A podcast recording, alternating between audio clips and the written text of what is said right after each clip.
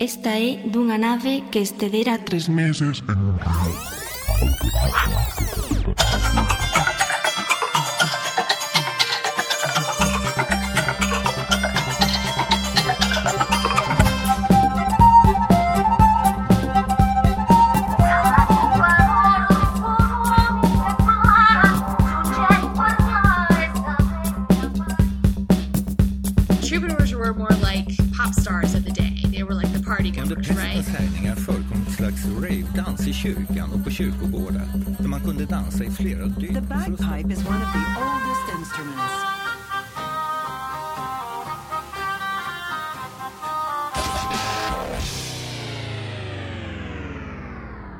Hej och välkomna till ett eh, nytt avsnitt av Medeltidsmusikpodden av mig Jesper Hillbom och med Gustav Olai. Gustav, hur är läget? Alltså, det är ungefär som eh, sist. Vi spelade in förra avsnittet, eh, som det kanske var ett tag sedan det kom ut. Det är svårt att säga nu. Men, men vi spelade in det igår. För ett dygn sedan ungefär. Ja, ganska precis. Ja, inget har ändrats så mycket, eller inte så mycket Nej. ändrat sedan dess. Vi har åkt ett par timmar därifrån. Eh, vi kommer in på det mer snart. Ja, just det. Eh, vi är i Mariestad nu. Men, men det är bra, så jag är pepp på ett eh, nytt avsnitt och eh, en ny gäst. Hur är läget med dig? Eh, jo, det, det är bra. Eh, det är ungefär som igår, förutom att Ja, just det. Vi har fått, eh, fått eh, nyheten igen om att jag kanske har löss. från, Igen. Ja, precis.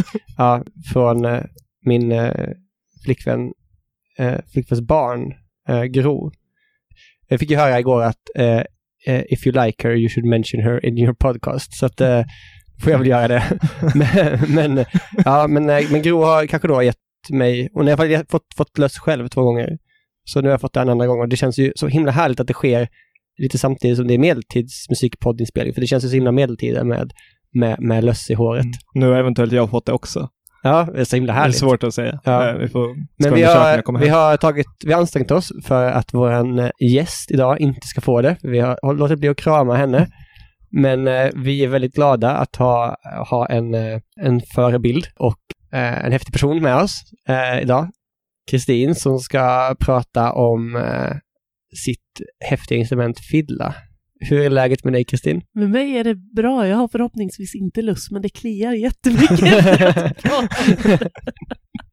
Du kan googla bilder sen, det blir kul. mm, tack, känns bra. Jo, men det är bra med mig. Jag är lite så här halvsliten. Jag var iväg och spela Luthers ungar igår, vilket är ett musikal om när Martin Luther förändrade, ja, spikade upp sina teser och så där, och hans barn och familj. Så att det, men det är fint. Mm. Det har varit ett svårt år för oss medeltidsmusiker för det har varit mycket Luther-tema. Jag vet att, att eh, våra vänner eh, Erik eh, och Anna, som vi, eller Erik har vi haft med i pilgrimsavsnittet, de har ju haft ett Luther-program och på Horsens medeltidsmarknad där, där du var och spelade Gustav, där var det också Luther-tema. Och det är lite så, jag har lite ambivalent känsla för att det är ändå slutet av medeltiden. Det är ändå, alltså som medeltidsmusiker så måste vi ändå liksom hålla fast vid liksom den eh, liksom katolska gemenskapen kan jag tycka. Men eh, det är klart, eh, när plikten kallar så får man ju ställa upp och spela. Alltså jag kan ju känna så här då, eftersom jag bor i Mariestad, som då är en stad som bara har varit protestantisk, trots att den har funnits i Sverige under katolsk tid, så känner jag att jag kan hålla mig rebellisk även under medeltidsfestivaler och, och hylla det protestantiska, om man nu känner att man behöver stå för det man gör av någon anledning. Men det är lite som att spela på en begravning, så här, att hålla på med musik om Luther. Att så här, medeltidens död. Mm, ja, precis. Mm, precis. Men eh, kan inte du berätta lite grann om dig själv, Kristin? Vår, vår bild, eller min bild i alla fall, är att du är den som eh, man ser traska omkring ibland med någon annan, ibland eh, på egen hand på marknader och sjunga medeltidssånger och folksånger eh, och ackompanjera dig själv med, med fiddla. Men du, ja, jag vet ju att du gör så otroligt mycket saker för att på, till exempel på medeltidsveckan så kan man ju se dig kanske 10-20 sekunder, sen försvinner du alltid iväg. Ja, men det där, är- det där är väl sant. Alltså jag, i, I grund och botten så har jag jättesvårt att vara still. Jag tycker det, saker blir långtråkigt på, på två röda sekunder. Jag vet att ni pratade om i ett annat avsnitt om hur det känns att gå på konserter och att man, man tröttnar rätt fort på, på, det, på att sitta och lyssna. Och det är kanske det som gör att jag gillar just medeltidsveckan, för att man faktiskt är accepterat att ha något i händerna. Man kan sitta och nålbinda eller vad som helst. Eh, men det är också en anledning till att jag gör väldigt, väldigt mycket och väldigt mycket olika saker.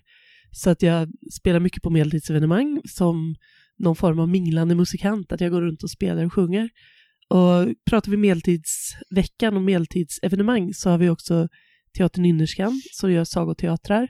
Vi har Jordbrand som inte alls håller på med medeltidsmusik, men vi har med en fiddla. eh, men det är någon form av eh, fusion av allt möjligt där. Och eh, så då är jag jättesvag för ballader. Jag älskar ballader, så jag håller gärna balladkonserter på olika sätt. Och pratar vi utanför medeltiden så är det, jag spelar ju jämt på olika ställen och då är det en del kyrkor, en del viskonserter, en del, nu närmast så ska jag på en turné med en berättarföreställning som heter Hugget i sten. Och ska man koppla just den till medeltiden så kan man säga att den handlar om den sista runstenen som är huggen i Sverige. Mm. Faktiskt. Eller den sista runstenen som man tror då. Dels tror och dels så är det väl den sista runstenen som är huggen i syfte att förmedla ett budskap. Och den här är huggen någon gång på 1920-talet, så den är sen och skriven med älvdalsrunor. Men han som gjorde den hade det som liksom sitt språk. Så det håller jag på med. Du har ju också en podd. Jag har också en podd. Ja, just det. Visst, eh, Vispodden heter den. Så den hittar man om man söker på Vispodden eller, eller Vispodden. Nu tänkte jag säga om man kan antingen söka på en poddspelare efter Vispodden eller på Facebook efter Mm. Vispodden, men det blir ju samma sak. Mm. Ja, men jag har lyssnat eh, lite grann. Ja. på. Så, Du lyssnade på, på balladavsnittet som Såklart. i viss mån liknade vårt. Ja, det blir väl så. Det är, det är fint med samarbete Mm. över poddgränserna. Mm. Det, är, mm. det är kärleksfullt. Mm. Nej, men så den eh, kan jag rekommendera. Mm, det är verkligen. Då kan man, speciellt om man är intresserad av lite mer än bara medeltid. Vissa är ju, vissa, Ja, jag har hört att vissa är fler det. intressen än medeltiden. Vet inte vad du pratar om. Ja, och sen närmast du, om man ska fortsätta på, på spåret så kommer vi även åka till medeltida jul och spela tillsammans med Göran Hallmarken och Saga Björling. Fast jag har nog inte riktigt klart för mig vilka tider som gäller faktiskt. Men vi ska som station vara i på Bistra Harens källare och sitta där och spela till julbordet. Mm. Just det, de har, medeltida jul håller ju på och släpper sitt program. Vi ska ju också dit med själ, men vi har inte fått någon tid riktigt klar än. Men precis. Men åk till Visby de här dagarna och ha alltid fri. Så kommer ni ha möjlighet att höra både Kristin och Gustav. Ja, det är ju faktiskt fördelen med medeltida jul om man jämför med medeltidsveckan, att där hinner man ju, man hinner ju lyssna på ganska mycket mer Mm. eftersom det inte är så bisarrt mycket programpunkter som under medeltidsveckan. Nej, Mm. och att man typ inte vill gå ut. Så man, man stannar kvar i kyrkan någon timme extra för att lyssna. Och då hittar man de där musikskatterna som man kanske inte hade gjort, gjort annars för att man är så hetsig på medeltidsveckan. Ja, precis. Men ska vi gå över lite på avsnittets tema? Ja. Idag ska vi prata om det här instrumentet som bland annat Kristin spelar, som är fiddla. Och innan, innan vi går in på det vanliga med historia, bara förklara lite, lite snabbt vad en fiddla är. Får jag? Absolut. Okej, fiddla är ett stråkinstrument som är relativt likt fiolen. Om man, ska, om man ska översätta det till modernt språk så är ju fiddlan och fiolen väldigt nära varandra i, i utseende och spelsätt. Man har en stråke, man har tre till fem strängar och det är träinstrument. De flesta brukar säga att eh, fiddlan är föregångare till fiol. Ja, och det är just det där, vi pratade om det alldeles innan vi startade mikrofonen, att, att jag, jag vet inte, jag har ett svagt minne av, som jag givetvis, eftersom jag aldrig lyckas komma ihåg sånt, kan källhänvisa till fullo. Eh, men i det här fallet tror jag att det var Dan Olsson, som är lärare i musikhistoria på Musikhögskolan i Göteborg, som pratade om att fiddlan inte självklart är en föregångare till fiolen, utan att det precis lika gärna kan vara en föregångare till hardingfelan. Och Dan, om du hör det här så ber jag om ursäkt för att jag felciterar dig bara utav den just nu. Och du kan väl höra av dig till Jesper och Gustav och berätta sanningen om det här. Precis, vi kan ha ett till avsnitt sen som heter Sanningen om fiddlan. Sanningen om fiddlan. Dan rättar till alla fel. När Dan går i polemik. Det blir kul.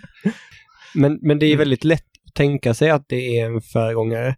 Men det man kan se på bilder och sånt är att det känns ju som att det har använts ungefär på ett liknande sätt. Alltså i engelskan till exempel så pratar man ju om fiddle.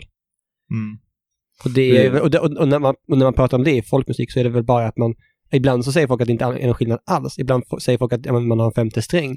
Ibland så säger folk eh, på YouTube att eh, man bara har ett plattare stall till exempel. Jo, det här är märkligt. Eh, Jag satt och pratade med en kompis som är i Göteborg om det här och han f- pratade om att ja, men vad är egentligen skillnaden på en fiol och en fiddla? Och han var lite inne på att väldigt många av de fiddlor som presenteras idag egentligen bara är någon form av plattare fiol. Mm. Men jag vet inte riktigt där heller. Nej, alltså ett problem med alltså det som är me- medeltida fiddla. Och ja, på, på engelska så får man ju, om man säger fiddle menar ju man ju mer ett modernt instrument. Framförallt i Som en USA tror jag. Kanske, jag vet inte. Men, eh, Men Ja, fiddle men- är men väl om- som regel ett folkmusikinstrument, mm, alltså ungefär precis. som vi i Sverige säger fiol och violin. mm, just det. Mm, precis. Så att på engelska får man ju klargöra med att säga medieval fiddle. Men oftast på svenska, om man säger fiddla så menar man den medeltida eh, varianten. Ja, men precis. Men det är ju inte det. Vi, vi kommer såklart inte prata om folkmusikinstrumentet, det nuvarande Ja. folkmusikinstrumentet, utan vi Mm. kommer prata om den medeltida fiddlan och om alltså återskapande av den. Det är ofta svårt att säga hur instrumentet faktiskt ser ut, alltså om det är välv, välvt eller platt och så, eftersom att innan 1400-talet så finns det inga bevarade överhuvudtaget. Så då har man liksom bilder att gå på som, det är svårt att säga hur pålitliga de är och man ser inte detaljer så noga. Men, men jag tror vi kommer komma in lite mer på, på det här sen. Jag var och tittade på ett stall faktiskt till en fiddla härom, härom sistens, som jag tror var på ni hör, jag kommer aldrig ihåg källhänvisningar, men jag tror det var på Roma kloster eh, Mm. på Gotland, som var i bärnsten. Okej. Och det är ju också Oj. spännande, liksom, för att Mm. det är ju något, det har jag aldrig sett på en modernt återskapad fiddla, att någon har byggt med bärnsten, utan det är Mm. alltid med det vanliga fiolstallsvarianten. Ja.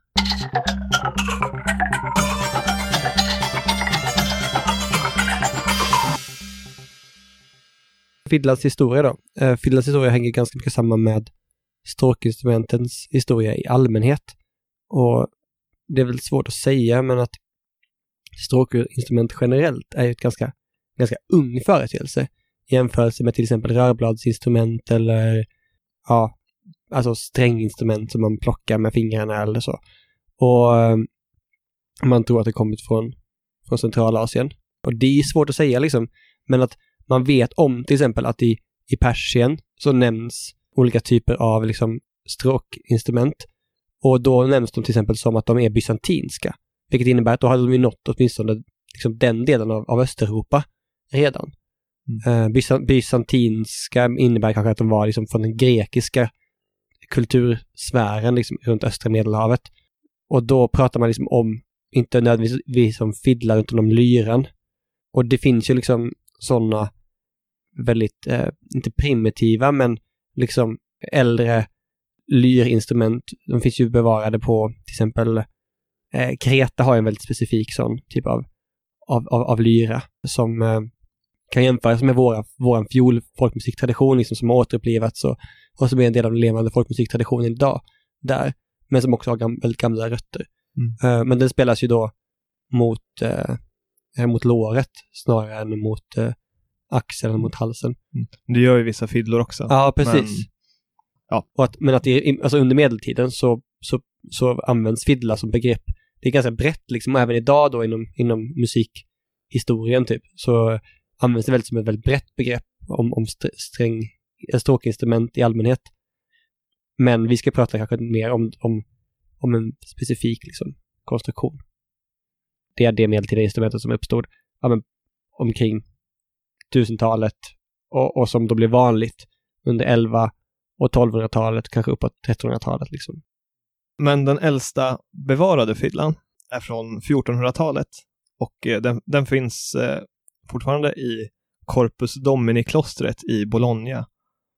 Och eh, tillhörde helgonet Katarina av Bologna som levde mellan 1413 och 1463. Hon är konstnärernas skyddshelgon. Jag hittade en hemsida om ja, studier på, om religiösa kvinnor mellan år 400 och eh, 1600 som heter Monastic Matrix. Och där står det så här om henne. The sisters at the Corpus Domini of Bologna buried Caterina without embalming the body or placing it in a casket. Several weeks after the burial, the body emitted sweet aromas. The sisters exhumed the corpse to find it uncorrupt. To this day, her clothed body sits on a chair at her Bologna church. Katarinas Violeta, eh, det är alltså fiddlan, Katarinas Violeta is also enshrined in the church. As she was approaching death, Katarina asked for the Violeta. While playing it, she began to sing and went, went into a state of joyous ecstasy. Det är ju så att- jättefint. Så att hon eh, höll ju tydligen det här instrumentet väldigt kärt. Det finns bevarat tillsammans med hennes kropp som fortfarande sitter i den här kyrkan. Jag har sett bild på det och skulle inte säga att det är helt uncorrupt. Nej. alltså, det, det, men, eh, men visst, kroppen sitter där fortfarande. Ja, den, man vet inte vad de, vad de gör för att bevara den idag, men det är lite som att den känns förstenad på något vis. Mm. Om man kollar på bilderna. Man kan googla, som sagt. Kolla. Jag höll på att säga, jag vet inte om jag vill veta vad man gör. Jaha. Men, men tydligen när den legat i jorden några veckor så gav den ju ifrån sig ljuva dofter. Ja, men sweet aroma ska också vara jag tänker att, att men, min pappa hade en död råtta under, eh, under altanen och det luktade också väldigt sött. Men det var inte gott direkt. ja, vi, ska inte, vi ska inte recensera Mm. ett, hel- ett helgons eh, doft så. Nej, men är- var det därför hon Men- blev helgon? För att hon gav ifrån sig en söt lukt? Ja, för att hon det var nog bevarades så. liksom. flera saker. ehm, det var nog också hennes gärningar under livet som jag kan, jag kommer inte ihåg så mycket om det.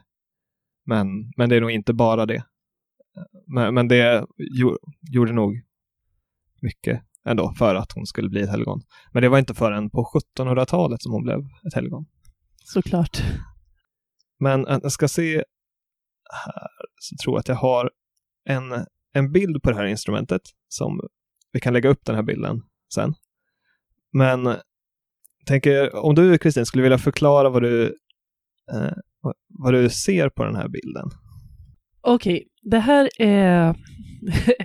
ja, jag vet inte riktigt vad det är jag ser. Men okej, okej, jag försöker.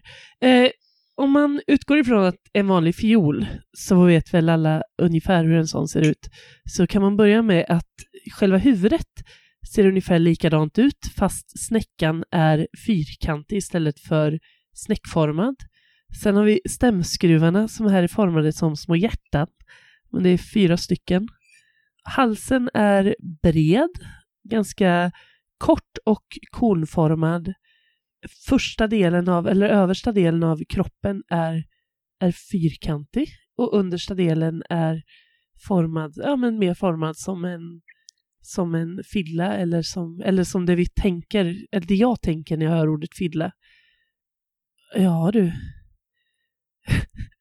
den, den ser ju fantastisk ut på många sätt och den har ett underbart, sen nu kommer jag inte ihåg vad det heter, men ett väldigt fint detaljarbete i ett stort runt hål som är mitt på kroppen som är ungefär som ett gitarr, eh, ljudhålet i en gitarr. Är läckert. Är det här? Nej, det är ju en kopia av något slag, eller? Jag är lite Det det osäker, men ja, jag tror att det är en kopia. Men, Det känns ju men det är sådär att, den ser ut liksom.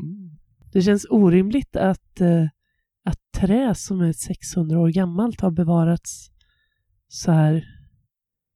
Eller kanske det inte Ja, är. alltså, det Kan finns ju göra det. det Ja, under, det- rätt sam, så här, under rätt förutsättningar så kan det bevaras rätt länge. Ja, men det är att det är så djur, eller ja, det säger men Men det Ja. kanske är som eh, helgonet då. Mm. Att det har Guds eh, någonting. det är som helgonet eller Falks grav. Ja. Ja, nej men det ser ju ut som lite, tycker jag, som att man har tagit två olika fiddlor och satt ihop dem. Ja, ja visst.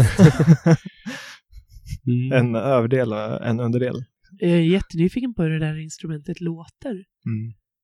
För alltså själva formen, det här det runda som är, alltså det har ju att göra med hur ljudet rör sig i instrumentet Ja. och vilka övertoner det blir.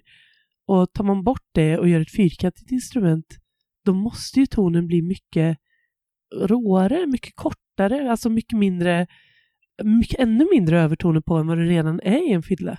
Mm. Det var formen på, på den här liksom mer fyrkantiga delen är ganska lik alltså ett medeltida stränginstrument, alltså man spelar med plektrum eller fingrarna som heter sitoll. Ja.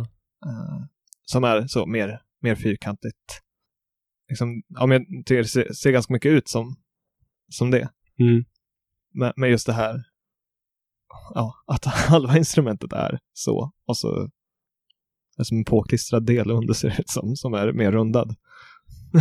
Ja, men det är nästan som man undrar om det, om det har gått sönder, om man har lagat det, om Mm. liksom inte... Det, det är ju förmodligen inte alls så, men det, det, jag får liksom vibben av att någon, någon har bara oj då, den har gått sönder, jag reparerar den med ett helt annat instrument. Ja.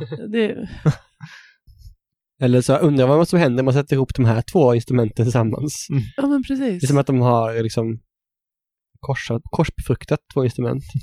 Jag känner spontant att jag vill ha en. Jag vill, jag vill äga den där på något vis. Men, ja, men det går säkert att fixa en kopia. Få någon att bygga en sån. Eller det har ju gjorts flera gånger. Ja.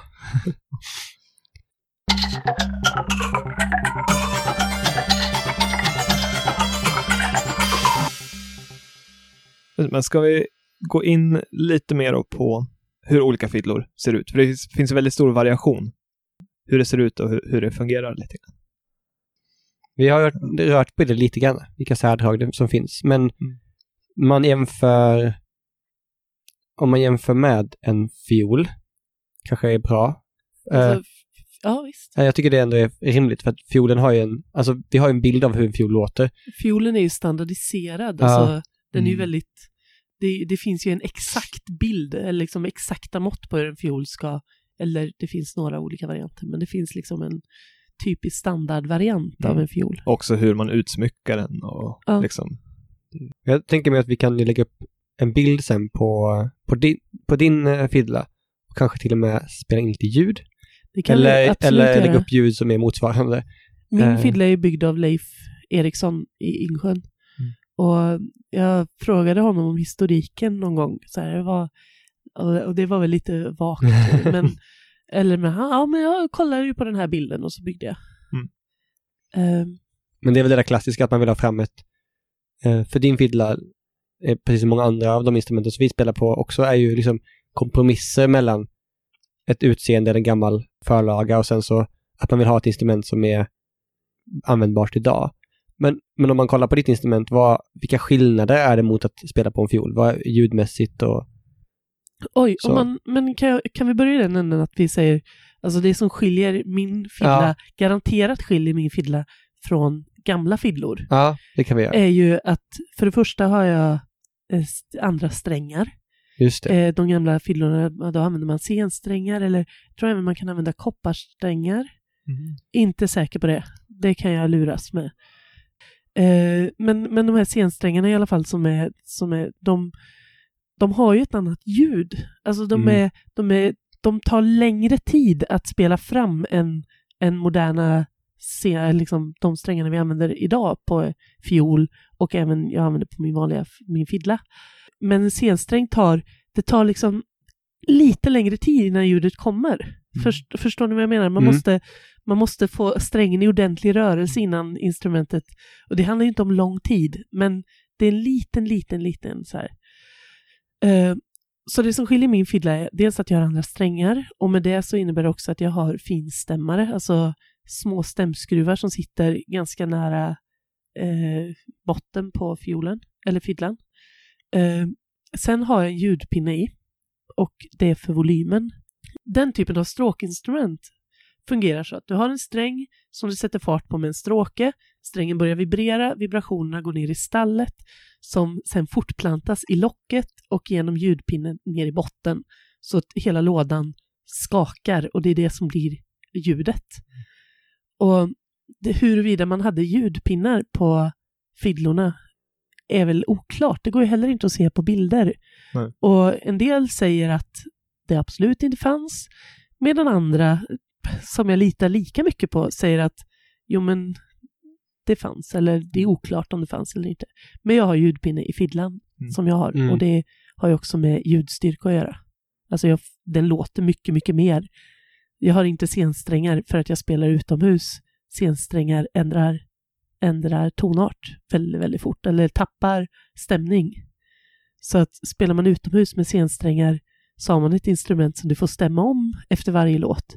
Och det, det är inte riktigt kul att spela så idag när vi har, alltså en publik idag vet att ett instrument inte behöver tappa stämning innan låten är klar. Mm.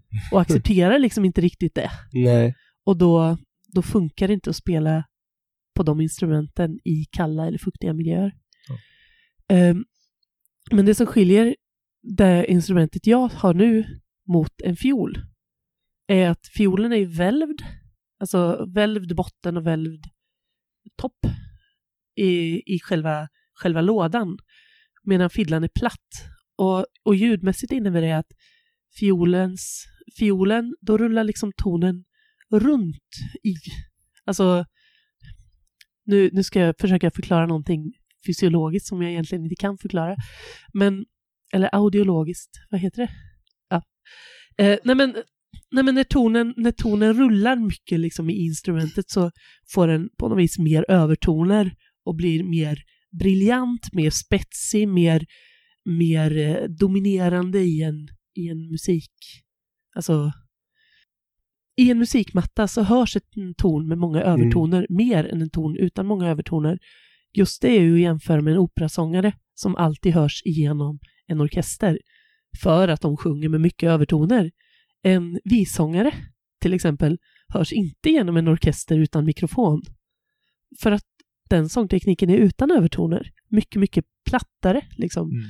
Eh, och då inte menat platt som något negativt alls, utan bara ett annat sångsätt.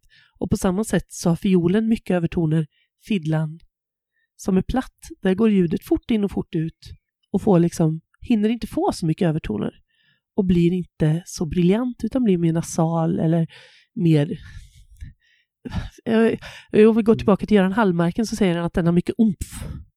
Och det är, tycker jag är en fantastisk beskrivning av hur Det är ett positivt sätt låter. att beskriva det i alla fall på. Vad sa Det är du? ett positivt sätt att beskriva Ja, jag tycker ljudet det. liksom. Mm. Ja, men och det här som säger att det är lite mer nasalt ljud. Det, det är något som jag tänker hör mycket ihop med ett medeltida ljudideal. Alltså det här med man har skalmejer och säckpipor.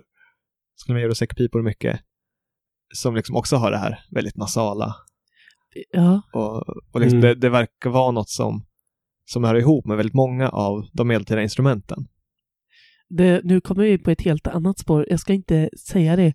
Jo, jag måste säga det, sen ska jag lämna det. För det där har jag undrat också över sång. Mm, jag tänker Att- jättemycket på det också. Att rent så här, om man kollar under väldigt många delar av musikhistorien så följer ju sången även ljudidealet. Mm. Så att rimligtvis, när vi har väldigt mycket nasala instrument, borde givetvis sången också vara väldigt nasal. Mm. Eh, men det har jag ju definitivt inga belägg för. Men, Nej, men, men man säger det under renässansen till exempel, då liksom det, det väl finns ett ideal med många sådana, vad heter det, konsort, eh, liksom, ja, små, små orkestrar på tre, Ja. fyra. kammare och Men, ja. orkestrar, men inte, ja. Eh, Och att då eh, är väl också idealet att instrumenten ska härma sång. Mm, precis.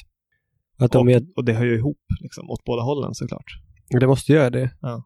Annars hade man inte byggt de instrumenten, annars hade man byggt, byggt andra instrument som mer liknade den sången man sjöng, om det nu var Mm. så. Om man nu kunde det, det vet man inte heller.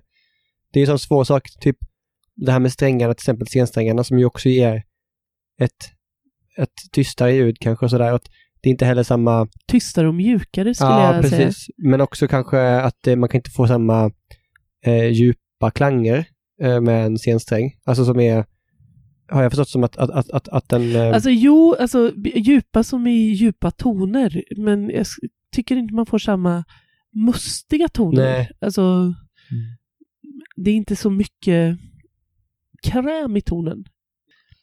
Eh, men sen har du en annan skillnad, är att stallet också är väldigt platt. Mm. Och det, det gör att du inte spelar på en sträng, utan du spelar ofta på flera strängar. Mm. Två eller till och med tre. Eh, hur det är, ligger till historiskt? Mm, Mm. vet inte. Det är också svårt att avgöra från bilder hur platta Mm. stallen är. Eh, men men på, den, på den jag har så är det ofta många toner samtidigt och det blir att det blir lite mer likt ett ackordinstrument Mm. än ett melodiinstrument. Vi har, ju- det är ju givetvis ett melodiinstrument men det har ändå en lite lätt ackordsfunktion på något vis. Men det finns de som, som tror också att det kan ha funnits helt platta stall. Inte nödvändigtvis att det alltid var så, men att, Nej. men att det kan ha funnits.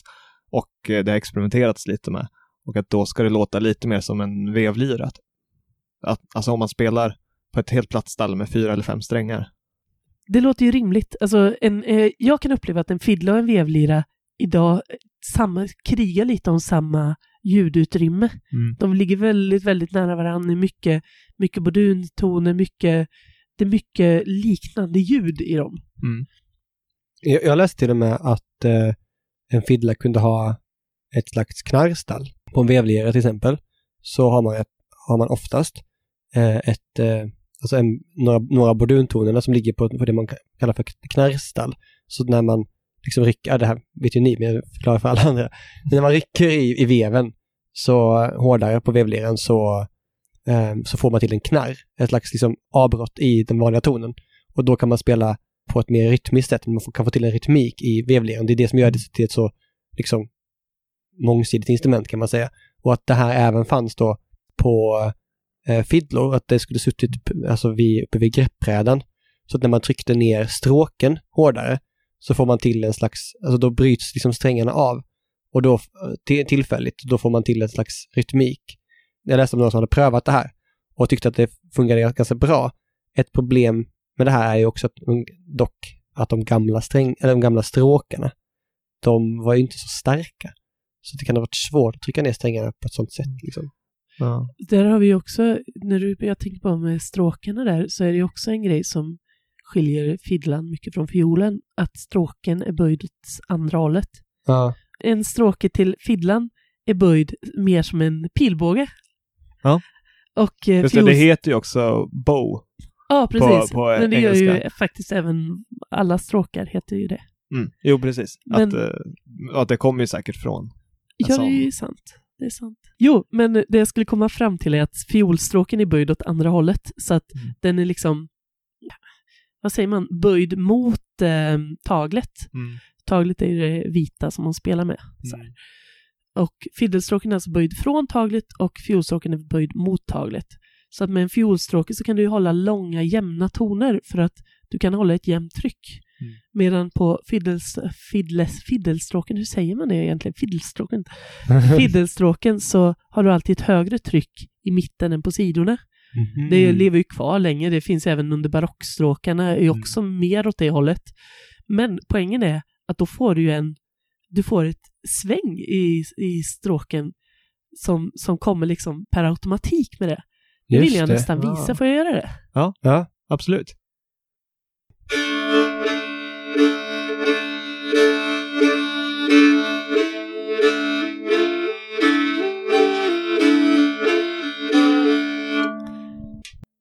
Och, och jag kan uppleva att det där, det där är nästan det som gör instrumentet en riktig karaktär. Liksom att man har en ständig som liksom inte går att motarbeta utan spelar man vad man än spelar så måste man deala med att man har i botten ett ljud som låter wow, wow liksom. Mm. Att det är lite svajande. Och... Ja, det är lite svajande och det, blir- det blir också en rytmisering i sig liksom. Och, och så lägger man sen till knarrstallet så får, då är man ju väldigt nära att ha, då har man ju väldigt många funktioner att leka med, ungefär som vevliran som liksom har, vevliran har ju nästan en hel orkester i sig själv. Mm. Och ja, ett knarrstall på en fiddla, jag skulle gärna ha det.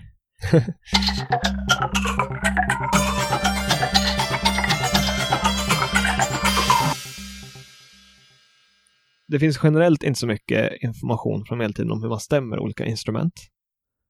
Men med just fiddla så finns det faktiskt en källa i alla fall, från, ungefär från år 1300. Den finns med i en skrift som heter Tractatus de Musica av eh, eh, de Moravi. Och det är ganska spännande stämningar. Och man måste nog experimentera en del för att se hur, hur man faktiskt kan använda de här. Men om, om någon är sugen på att prova så, eh, så här, här kommer några heta tips direkt från 1300-talet. Det är tre olika stämningar. Eller om vi tar första stämningen så är det lilla D, stora G, så den går alltså neråt. Alltså norm- normalt sett så börjar man då med lägsta tonen, alltså på, på en eh, fiol också, som de flesta som jag känner till i alla fall stämmer sina fiddlor nu. Mm. Man, man har lägsta tonen eh, först och så går det uppåt stadigt. Men, men den här börjar med lilla D, stora G, som är en sänkning istället, en kvint. Sen går det upp en oktav till lilla G. Och sen kommer ett strukna D och igen ett strukna D. Mm. Så att det är samma, det är två strängar som är stämda precis likadant. Och så är det en sträng där i början som gör ett liksom hopp neråt istället för uppåt. Den andra stämningen börjar likadant. Lilla D, stora G, lilla G. Eh, Så att hopp ner kvint, hopp upp oktav. Och eh, ett strukna D. Men sen sista strängen går upp till ett strukna G. Så att de- de stämningarna är ganska lika, det är bara sista, sista strängen som skiljer sig. Och sen den sista stämningen som jag ger exempel på, då är det först stora G, stora G. Så det är samma ton två gånger. Sen lilla D. Och sen hoppar upp en septima till ett strukna C. Och ett till, ett strukna C. Vi lägger upp någon bild där, där det här står och vi tar med några ljudexempel. Men så att för, de, för de som har lite koll på hur man brukar stämma fioler eller gitarr eller vad som helst så det här är jättekonstigt. Ja. Alltså grejen är att det, jag tänker på Mandolan och dem. Mm. Eh, och den irländska bazookin, de är ju inte självklart stämda i nerifrån och upp. De är ju liksom, de hoppar ju mellan oktaverna. Ja, precis. Man kan ha oktavsträngar och, eh, vad heter, och det är även lite som på, på en SAS till exempel. kan man Ja. också ha lite... Och även ukulelen är ju stämd Ja, just det. då, i, i, Mm. med ljusare toner Jo. emellan liksom. Men, Ja, det, jo, men det jag har finns, aldrig eh, hört det på en, ett fiol. Nej, det är väl det som är lite udda. Men, men jag har läst någon teori om att man har det här, då, det här låga G i mitten för att lätt komma åt det. Alltså, det låter ju rimligt. Mm. Så melodin kanske då börjar på, eh, på lilla D. Eh, Och så har man med den här låga G-bordunen och den går att ha med även om man fortsätter uppåt. Just det. Så man hoppar över en sträng när man går vidare i melodin uppåt. Man kanske vill ha med bordunen konstant. Liksom. Mm. Så att det, det kan ha med det att göra. Ja, just det. Och nu måste jag tänka vad du, vad du sa, för sen nästa sträng var det var D, G, G. Mm, Ja, precis, så att det blir ju som en kvint, eller en, en kvart upp. Ja, men då, och då, men då har du ju en kvint mellan, om du tänker ner, Mm. så har du ju en, en toner. Jo, så, men, men man kan nog få experimentera en del för att vänja sig vid en sån stämning. Men det är en väldigt spännande grej. Att, Ja. eh, Sen har jag också läst, Prova. ska sägas att jag läste om någon som hade prövat de här stämningarna. Och eh, han hade inte lyckats hitta några bra scensträngar för att liksom få till de här tonerna överhuvudtaget, eller alltså, få till den här stämningen överhuvudtaget.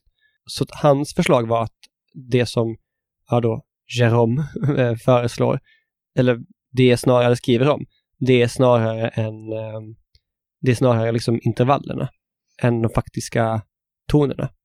Det kan man inte jo, veta liksom man man var... hade kunnat använda F och C istället. Ja, Alltså, precis. Men att det var att han inte hade... Och han skriver också om att han tyckte, tycker att ja, men nu för tiden moderna, moderna fiddlespelare som försöker sig på de här säger att det går, men de använder ju moderna strängar, vilket är helt oacceptabelt. så han skriver också Mm. taskigt om folk som använder moderna stråkar, så att det här är någon det här är någon snobb som, eh, Ja. som, som eh, ändå tänker sig att det ska vara intervaller. Mm. Det är väl rimligt på något vis. Ja, Eh, jo men för det finns ju inte det här fasta systemet för vad ett, alltså nu är ju ett A är ju standardiserat Mm. Eh, till 440 Hz. Det ändras långsamt uppåt. Men, men det finns alltid en standard på det. Men det är ett ganska nytt fenomen. Ja. Innan har det ju mer handlat om då, ja, relationer mellan olika toner och så får man bara bestämma att en ton, en, liksom en viss tonhöjd är A. Och så utgår man från det sen. Mm. Men också med de här stämningarna, det är ju det är skrivet, jag tror, i Frankrike vid år 1300. Så att det är ju liksom, det är något som en person där och då tycker Ja. det här är bra stämningar på en fiddla. Och, och det går inte att säga att det är något som har använts liksom över hela Europa i flera hundra år. Nej, det var inte bara en, kon- en sån här kongress beslutade om det gemensamt för hela fiddlevärlden.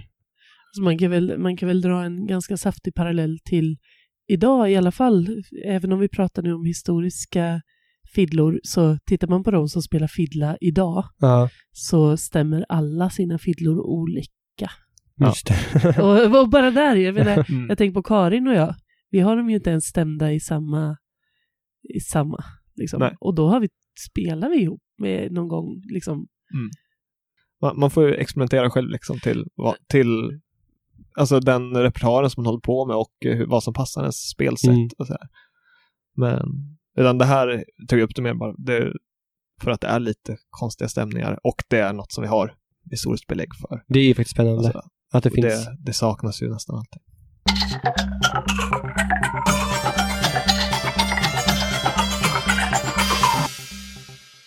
Vi har pratat om, om fiddlan, om ungefär hur din fiddla ser ut.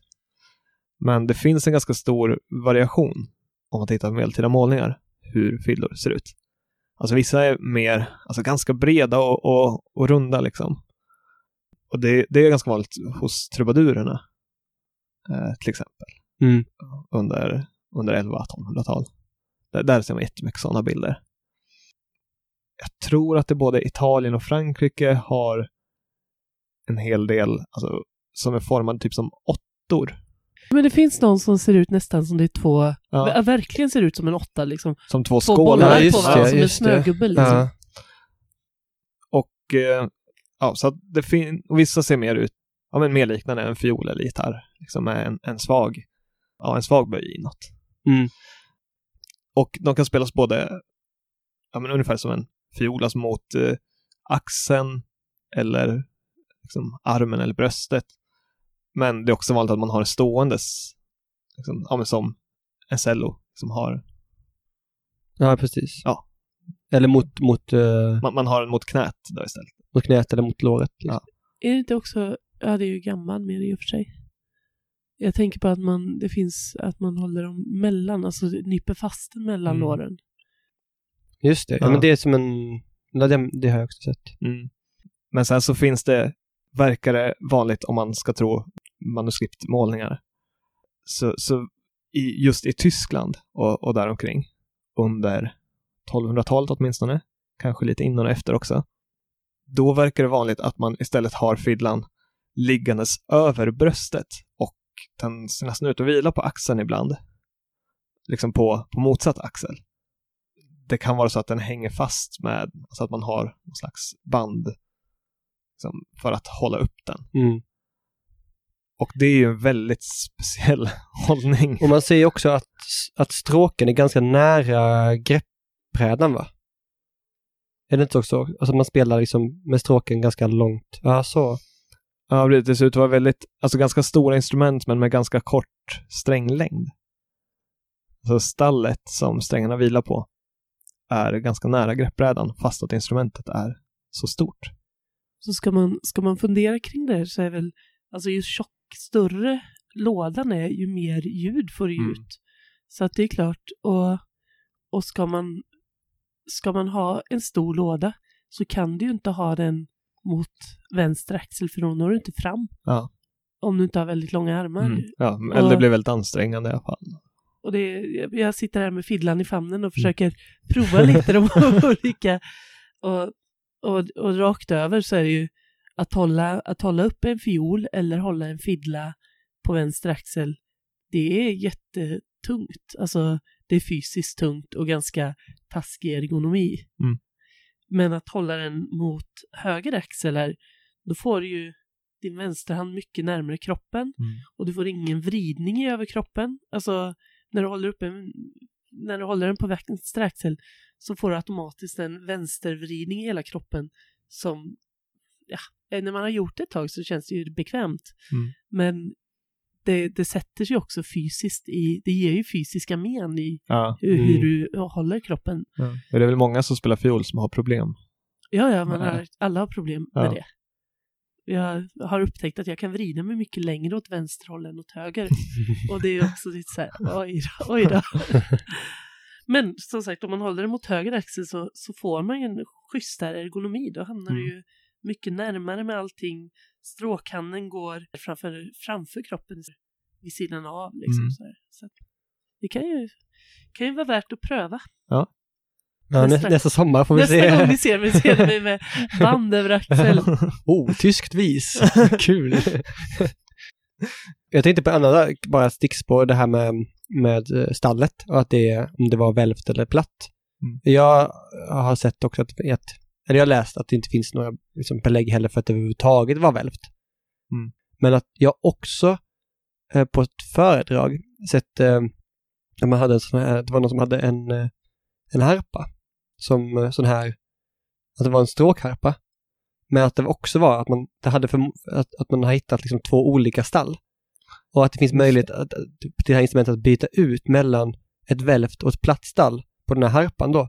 Så man kunde välja om man ville liksom använda det som en slags plockat instrument eller stråkinstrument. Mm. Eh, det är lite spännande att, att det kan ju ha varit så att man faktiskt inte gjorde skillnaden just för att folk kanske bytte ganska ofta. Beroende på vilket, vilken eh, funktion man ville att instrumentet skulle ha. Och det finns ju ett väldigt, eller tycker jag, ett väldigt närliggande exempel med ett eh, instrument som kanske skulle kunna klassas som fiddla, men det brukar vara tillhöra sin egen instrumentgrupp. Rebeck, eller Rebeck. Just det.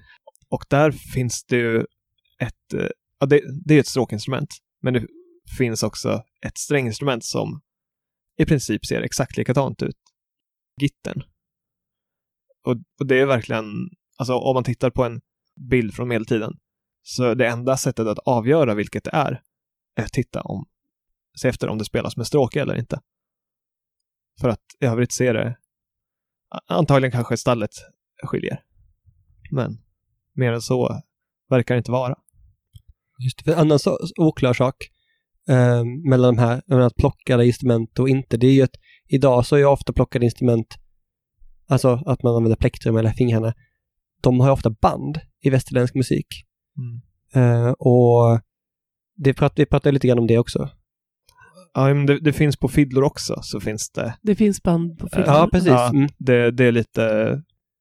Ibland är det band och ibland inte. Men det finns någon, och nu eh, har jag dålig koll på vem och när det var som skrev. Eller vem som skrev det och när. Men det är någon som har sagt att fiddlor lämpar sig inte för arabisk musik. Det här är en medeltida källa. Ja. Och eh, då kan man tänka sig att det, det syftas på just en fiddla med band. För att det finns andra exempel, som jag har också dålig koll på källorna för det här, men också medeltida eh, källor på att, att vissa stränginstrument lämpar sig för arabisk musik och vissa inte.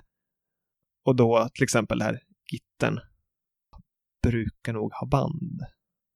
Så Ja. att det det lämpar sig ju då inte för arabisk musik, medan en luta utan band är, är bra. Precis. Och, och anledningen till det är ju för att man i arabisk musik har liksom fler, mellan, mellan heltonerna så har man fler lägen. I västerländsk musik så har man ju ofta bara halvtoner, Mm. eller möjligtvis, eh, alltså blåtoner eller kvartstoner. Mm. Men i arabisk musik så, jag tror att det är du som berättade det här för mig någon gång, att det, kunde, att det kan finnas uppåt sju lägen mellan två heltoner. Rent teoret, eller rent liksom i praktiskt eller fysiskt eh, så- är det ju såklart hur många som helst. Men, Ja, jo, men det är ändå bestämda toner. Ja, Eh, att det finns ett antal olika kvartstoner mellan, mellan varje eh, halvton. mm, Vi har ju i svensk, i, eller i gammal nordisk folkmusik så har man ju de definierade kvartstonerna och definierar också i, i musiken ganska ofta vilken typ av kvartston det ska vara, om Mm. det ska vara, eller liksom var exakt mellan Mm. heltonerna den, den ska vara. Men i den västerländska konstmusiken så finns ju inte det, utan då har vi våra hel och halvtoner. Mm. Eh, och sen har vi den arabiska musiken som har fler emellan, jag kommer inte ihåg hur mycket. Men jag undrar om inte den indiska, asiatiska musiken har ännu fler. Så att där är det riktigt tätt och det är också i, i västerländska öron så kan det ju låta, låta fel, falskt eller illa, men vi har ju, vi är ju väldigt stämda efter, efter pianon. Mm. I, i våran, i, det är liksom den musiken vi hör i popmusik, i all, all typ av, av musik som produceras här, så utgår vi från pianot och allt som inte låter så låter falskt. Mm. Och, då, och det, det är ju inte samma i andra Nej. delar av världen. Det är ju det är helt olika. Och, och det här sättet att, ja som, alltså ett piano, eller det som är det vanliga sättet att spela på nu i västerländsk musik, det är ju också ganska nytt. Ja. Det var inte det man använde under medeltiden, Nej. Eh, utan då använde man ett gammalt eh, gre- grekiskt system, eh, den pythagorianska stämningen, som bygger på att det ska vara exakt eh, rena kvinter. Just det. Medan i, i den eh, liksom moderna västerländska musiken så är det, eh, det är väl rena oktaver Ja.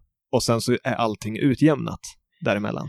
Det, det är väl så att det är rena oktaver och sen är det utjämnat. Men poängen är ju att i, med den moderna stämningen så kan du spela i alla tonarter.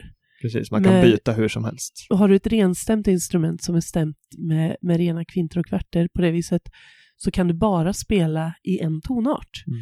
Och byter du tonart så ju längre ifrån originaltonarten du kommer ju värre låter det. Mm. Men om man rör sig lite fram i musikhistorien från det här så har du ju, har du perioder när, när man kopplar olika tonarter till olika känslolägen. Du har pastoralsymfonin som ska gå i vissa tonarter, för det får folk att tänka på, ja men spelar man i den här tonarten så pratar man om fina miljöer och spelar man i den här tonarten så pratar man om död, den här tonarten pratar man om himmelen, den här och så vidare. Så att, så att det var ju ett, ett kommunikationsmedel också. Mm. Och det är jättesvårt för oss att greppa idag när vi har, när vi har märkt upp det som vi har. Liksom.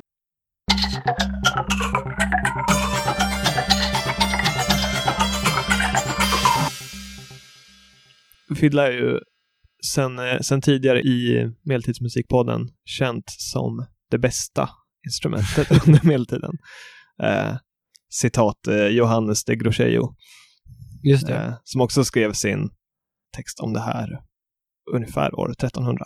Mm, jag har sett lite olika översättningar på det här citatet. För det var, det var ju skriven på latin då. Det här. Men att antingen att det var det bästa eller att det var det viktigaste.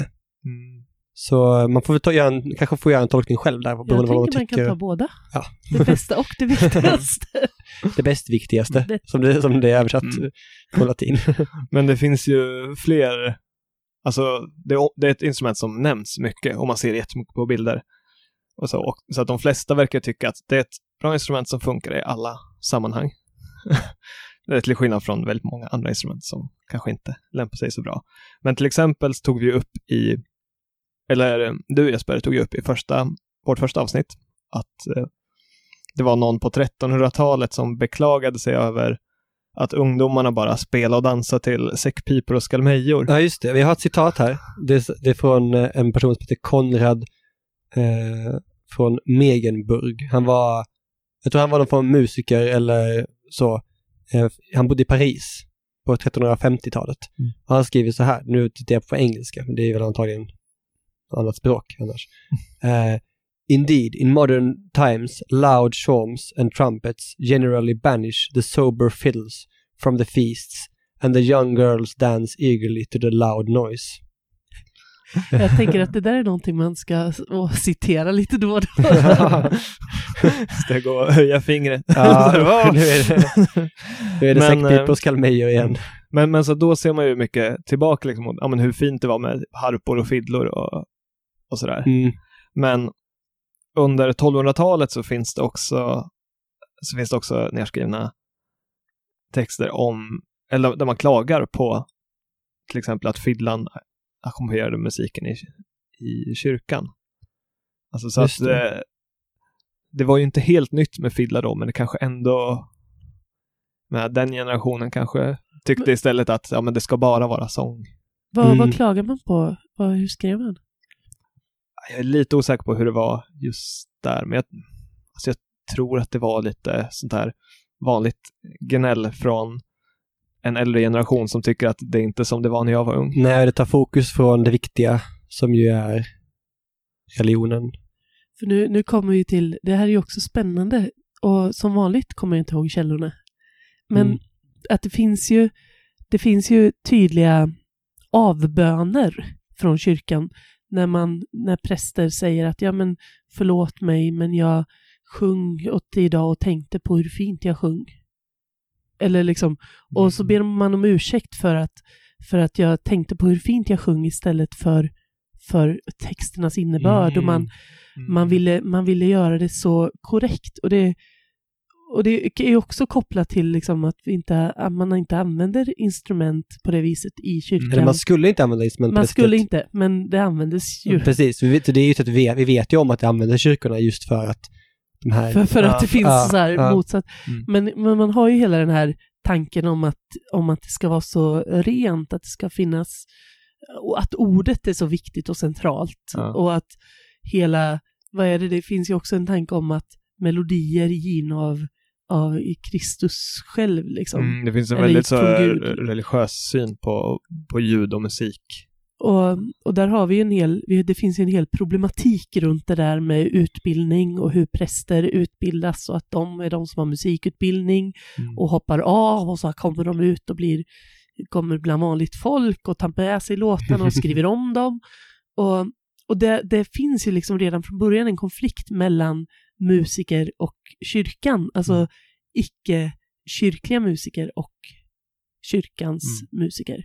Så att det, är- det är jättespännande att det finns även med fiddlan. Mm. En annan sak som jag läst med fiddlan är att det var ett instrument som, lite som harpan. Men harpan, kanske- harpan kanske är det tydligaste exemplet, men också fiddlan, att det var ett instrument som användes i alla eh, samhällsklasser.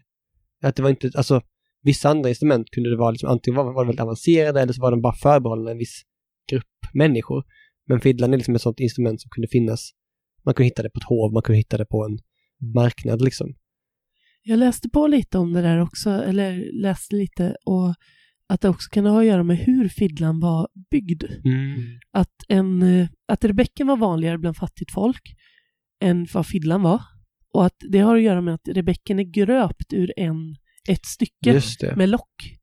Och att det finns också varianter av fiddlor där du gröper den och sätter på lock. Mm. Medan andra fiddlor är byggda med botten, sarg och lock. Och att de då skulle tillhöra de finare klasserna. Men hur sant det är, Nej, det kan man ju. Men det är ju hur de figurerar i, i texter och sånt. Eh, så. Men, Eller eh, bildmaterial, vilka typer av människor som håller i vilka instrument. Ja. Men vi vet ju till exempel, vi har ju när- i avsnittet om, när vi pratar om eh, minnessang. Och där finns ju så många som är avbildade med eh, fiddlor. Eh, och de är ju såklart att många av dem var adliga. Men det var ändå, det finns ju ändå en, alltså det var ändå en, en porträttering liksom från till exempel Codex Manesse. Eh, de här samlingen av minnes, minnessang, oftast minnessang. Eh, då är det ju liksom så många olika personer som har de här instrumenten. Liksom. Mm. Eh, där man inte vet, där man antingen, alltså man inte vet vilken klass de tillhör. Eh, och det är ju, det tycker jag, för jag är ganska spännande. När, det går liksom, när det går utanför de vanliga, vanliga idéerna om vilka som ska göra vad. Så. Den sista frågan, som är den, eller inte sista frågan, men den största frågan, är ju det här med sång och spel samtidigt. Och det rör vi vid nä- nästan varenda avsnitt. Men nu är första gången så vi kanske har lite mer... Hur känns Lite. det att sjunga och spela samtidigt? Känns För det du bra? har mycket erfarenhet av det. ja, ja, ja, alltså jag tycker inte det finns något som hindrar. Nej. Eh, det som fysiskt hindrar är ju att om du håller fiol, eller fiolen, om du har en fiol så håller ju den med hakan, alltså då fäster du den mellan axel och haka så, så sitter den fastkilad där. Och då går det ju inte att sjunga, för sjunger du då eller öppnar munnen så guppar ju fiolen. Mm. Spelar du fiddla så har du ändå ingenting att hålla i. Alltså, Nej, du kan inte det. knipa fast den, utan att få väldigt, väldigt ont i axel, för då får du skjuta upp och Mm. liksom trycka ihop dig. Och, och då är det ingenting som hindrar att du öppnar och stänger munnen. Och kan Nej. du bara öppna och stänga munnen så är det ju inga problem att sjunga samtidigt. Eh, och om man återgår till, till tonideal eller tonbild och fid- att fiddlan har en ganska nasal, ganska eh, övertonsfattig ljud så har den mänskliga rösten mer övertoner än vad fiddlan har, vilket gör att den oftast tränger igenom. Alltså, du kan spela fiddla relativt starkt och sjunga relativt svagt och fortfarande hörs rösten tydligt. Mm. Och då har vi ju tagit bort det problemet också. Och då finns det egentligen ett problem kvar. Och det är att hålla det i huvudet. Alltså Mm. att rent mekaniskt spela en sak och sjunga en annan. Mm. Och det är ju inte alltid lätt. Nej, men det, det har man ju, det, det har vi sett att du kan. Så det, det, det är bevis att Ja. det, Och ja, och det, gör man ju på många som- andra instrument Precis. också. Det, Jag det menar, är ingen som tycker att det är problem med gitarr. Liksom. Nej, nej, Det Utan- ses ju som självklart att man ska lära sig det. Typ. ja, och, så att pratar man om, om idag så, så är ju gitarren ett tydligt exempel på att det alltid går att spela och sjunga samtidigt. Och det finns ingen tradition på det viset att man ska göra det när man spelar fiol. Men det finns ingenting som hindrar att man gör det när man spelar fiol. Mm. Och om vi för en sväng lämnar medeltiden igen och refererar till det genom folkmusik, så är det ju vanligt i folkmusik, i nordisk folkmusik, att du spelar och sjunger samtidigt. Det är, inget, Mm. det är inga konstigheter att du, att du till exempel förstärker någonting genom att tralla med eller nynna med eller... Och det är väl ett bevis? Ja, Ja, det ser ju i alla fall att eh, det inte är några problem mm, att göra det. Men sen, ja, sen det som avgör om man faktiskt har gjort det eller inte har väl att göra med ett ljudideal. ja, just det. Har man liksom, som det då finns teorier om, har man velat skilja på sång och instrumentalmusik. Men liksom, det jag tänker med det är att det, det är ju kanske en sak som man i så fall gör i högre klasser. Ja, Att, att skilja på det. Men, men varför? Ja, nej, det är klart, det kan finnas ett, ett eh, sånt ideal genom hela samhället. Men det bara, det känns så, för saken är den att vi, konstigt. vi har i alla fall, vi har läst om, om det här problemet och vi har inte heller hittat något så här, någon tydlig bild eller någon tydlig källa där det står att man sjunger och spelar samtidigt. Jag har sett ett, eh, det i, jag har sett någon text från, alltså en, eh, från, jag tror det är Tristan ja, Isolde, den här berättelsen, där de, där det är någon som, som, eh, som spelar eh, och så är det väldigt många olika känslor med att så här, han spelade så att de grät, han spelade så att de skrattade, han spelade så att de eh, dansade, han spelade så att de blev trötta och sådär. Men att det då, då vet man inte om det är att spela är synonymt med både sjunga och spela. För att om de nu ska, hade alla, upplevde alla, alla de här känslorna så kan man tänka sig att det kanske är en, en sång det handlar om snarare än hur man spelar. Men det kan man inte veta liksom. Det finns liksom inte några bilder på när man sjunger och spelar samtidigt. Det finns liksom väldigt få texter, eller vi har insett det finns väldigt få saker där det direkt står sjöng och spelade samtidigt. det skulle man ju vilja hitta. Liksom. Det låter banalt, men det är ju Det finns ju å andra sidan finns. väldigt få texter överhuvudtaget där man skriver att någon sjunger och spelar samtidigt. Ja, Även, ja, För att det är ju kanske självklart i... ja, det kan ju precis lika gärna vara det. Jag tänker på det, det du sa om Katarina av eh, Bologna. Du berättade att hon spelade fiddla så hon brast ut i sång, eller vad var det du sa? While playing it, she began to sing and went into a state of joyous ecstasy. Så det är ju något som ändå tyder på det. ja, åtminstone från den här hemsidan. Du vet ju inte heller vad det exakt bygger på. Vi får kolla vidare här. Vi kanske, har- vi kanske är något på spåren, liksom den, den långa Ja. jakten efter, Den långa jakten efter efter den medeltida källa. Och också att det här är en ganska sen, att det här är mot slutet av medeltiden. Och att det börjar närma sig renässans. Alltså Ja. det här är Italien, det här Ja. är nästan renässans. Ja, just det. Eh, 1460-tal. Ja, och kanske att den här berättelsen om henne är skriven inför hennes helgonförklaring på 1700-talet. Ja. Så vet man inte att- heller. Så det, det säger ändå inte så mycket om, om tidigare medeltid. Men, men, men visst, det, det, Ja, vi kan ju konstatera att ingenting finns som hindrar det och sen Nej. hur det, hur det var och hur man gjorde, det får vi leta vidare efter. Mm. Men eh, ska vi... Alltså vet ni vad? Jag, jag har ju lyssnat på er podd nu och förstått att ni kan ha quiz ibland. Ja. Så jag har gjort ett quiz till er. Nej! oj, oj, oj. Okej, här kommer det. Är ni med?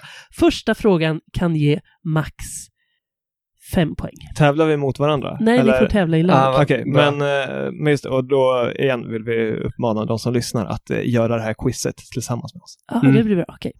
Fiddlan är ju ett stråkinstrument. Eller hur? Ja.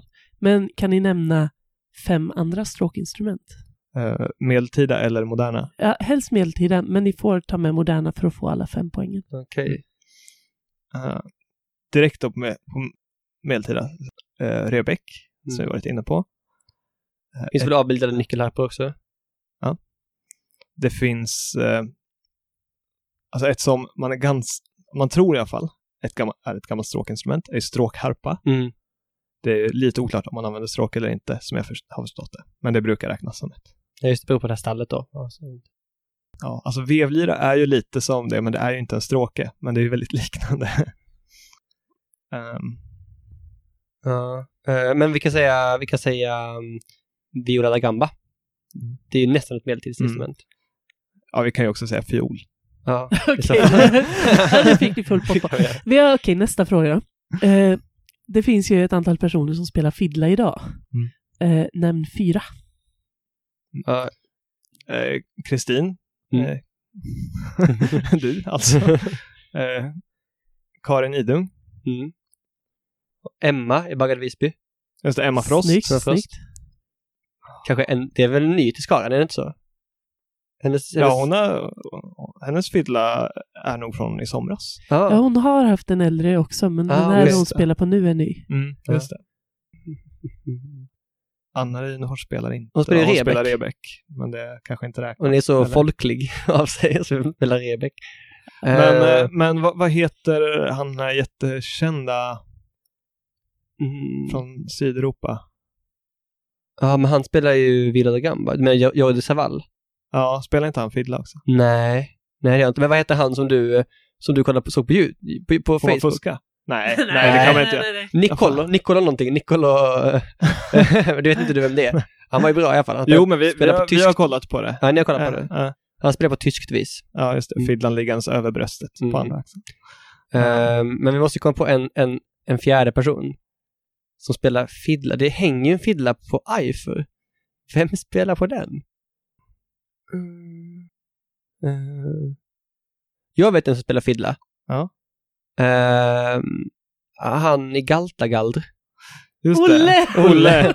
Ja, Ja, det är Ja. sant. Ni får fyra poäng bra. Eh, Anna spelar faktiskt fiddla också, Rynefors. Ja. Men jag tänkte inte ge poäng på den om ni inte visste att hon Nej, fiddla. nej. Okej. Vi har ju fått en, fått en lång rundtur kring Eriks instrument, men vi har inte fått det kring Anders. Jo, vi har varit i ännu. deras eh, instrumentrum. Ja, just det. Helt, Men vi fick ingen rundtur av henne liksom. nej, nej, hon låg och sov.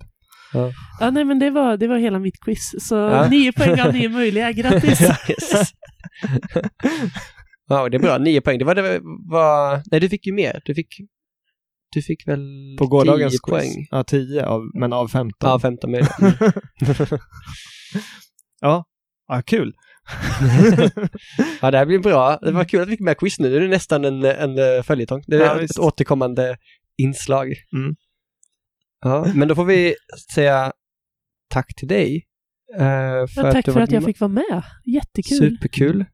Verkligen. Och eh, tack till eh, dina föräldrar för att vi fick vara i deras källare. Vad heter de? Så vi kan tacka De dem. heter Inger och Lennart. Ja, tack Inger och Lennart för att vi fick vara här. Tack för kaffet och kakan. Ja, det, det är de.